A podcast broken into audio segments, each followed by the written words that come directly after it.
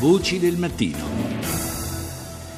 Sono trascorsi, e proprio ieri era questo infelice anniversario, 2 anni dall'inizio della guerra nello Yemen. Ne parliamo stamani con Eleonora Ardemagni, analista geopolitica per il NATO Defense College Foundation e per Aspegna, l'Istituto di Studi di Politica Internazionale. Buongiorno Ardemagni.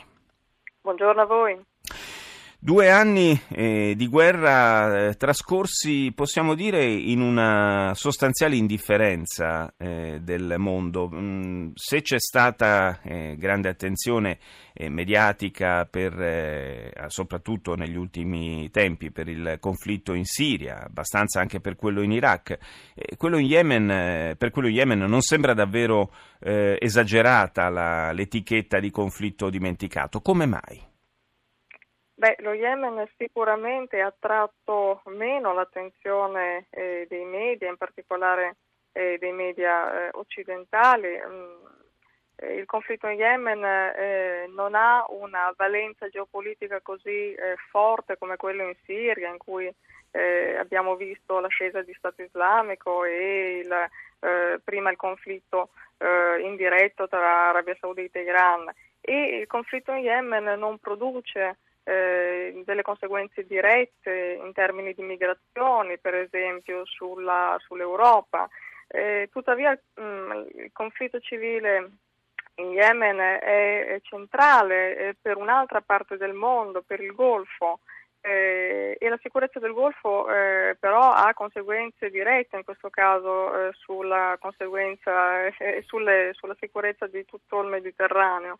Pensiamo che dallo stretto del Bab el-Mandeb, per esempio, che collega il Golfo di Aden al Mar Rosso e che passa quindi attraverso le coste yemenite, passa anche l'approvvigionamento petrolifero. Più di 3 milioni di barili di petrolio al giorno passano attraverso questo stretto, quindi anche il commercio internazionale può essere coinvolto qualora vi fossero delle turbolenze lungo questo stretto essenziale, e abbiamo visto per esempio in questi ultimi mesi intensificarsi gli episodi in cui i ribelli yemeniti hanno attaccato delle navi militari in questa specchio d'acqua.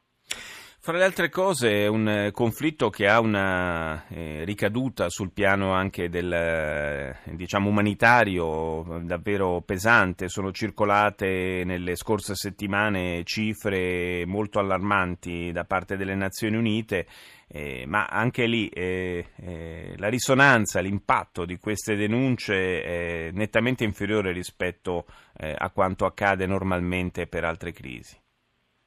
Sì, lo Yemen era già il paese più povero del mondo arabo prima dell'inizio di questo conflitto, perché tra l'altro dipende per il 90% dall'import alimentare, non è un paese autosufficiente dal punto di vista alimentare, quindi l'embargo imposto dalla coalizione saudita sul paese, dalla coalizione appunto che bombarda dal 2015 i ribelli yemeniti, la fazione sciita, e dall'altra parte le ripetute violazioni del diritto umanitario sia da parte dell'Arabia Saudita durante molti bombardamenti che hanno colpito civili, e da parte anche dei ribelli che non hanno esitato anche a sparare sulla folla e a impedire l'accesso degli aiuti umanitari lungo i porti che sono ancora da loro controllati. Questo ha peggiorato una condizione già difficile. Ci sono oltre 3 milioni di sfollati interni e le stesse Nazioni Unite fanno sempre più fatica a fornire una contabilità precisa dei numeri del conflitto e delle necessità primarie della popolazione yemenita. In maniera direi quasi simmetrica assistiamo sul terreno a una sorta di stallo dal punto di vista bellico militare, al quale fa da contraltare uno stallo altrettanto evidente sul piano diplomatico, dei tentativi di avviare delle iniziative di pace. C'era stata una fase in cui sembrava che qualcosa si potesse muovere, ma adesso siamo nel nello stallo assoluto. Sì, il grande problema di questo conflitto è che l'Arabia Saudita non riesce, nonostante una superiorità militare rispetto alla fazione ribelle, non riesce a vincerlo, e quindi i rapporti di forza sul campo rimangono sempre in bilico, e questo sfavorisce la possibilità che le due parti si mettano a negoziare. In questo momento i sauditi stanno provando a recuperare delle città strategiche sulla costa occidentale, che come dicevo prima è quella che si affaccia sul Mar Rosso, quella così strategica anche per il commercio internazionale, ma sarà difficile, dopo eventualmente essere riusciti a liberare alcune città, riuscire a stabilizzarle, riuscire a controllarle. E dal punto di vista diplomatico quindi la situazione è bloccata, manca un'iniziativa regionale forte da questo punto di vista, e direi che al di là degli impegni dell'inviato delle Nazioni Unite, che cerca fanosamente di trovare tra Riyadh e le altre capitali regionali il filo del dialogo, si sente in questo momento la mancanza di un'iniziativa statunitense.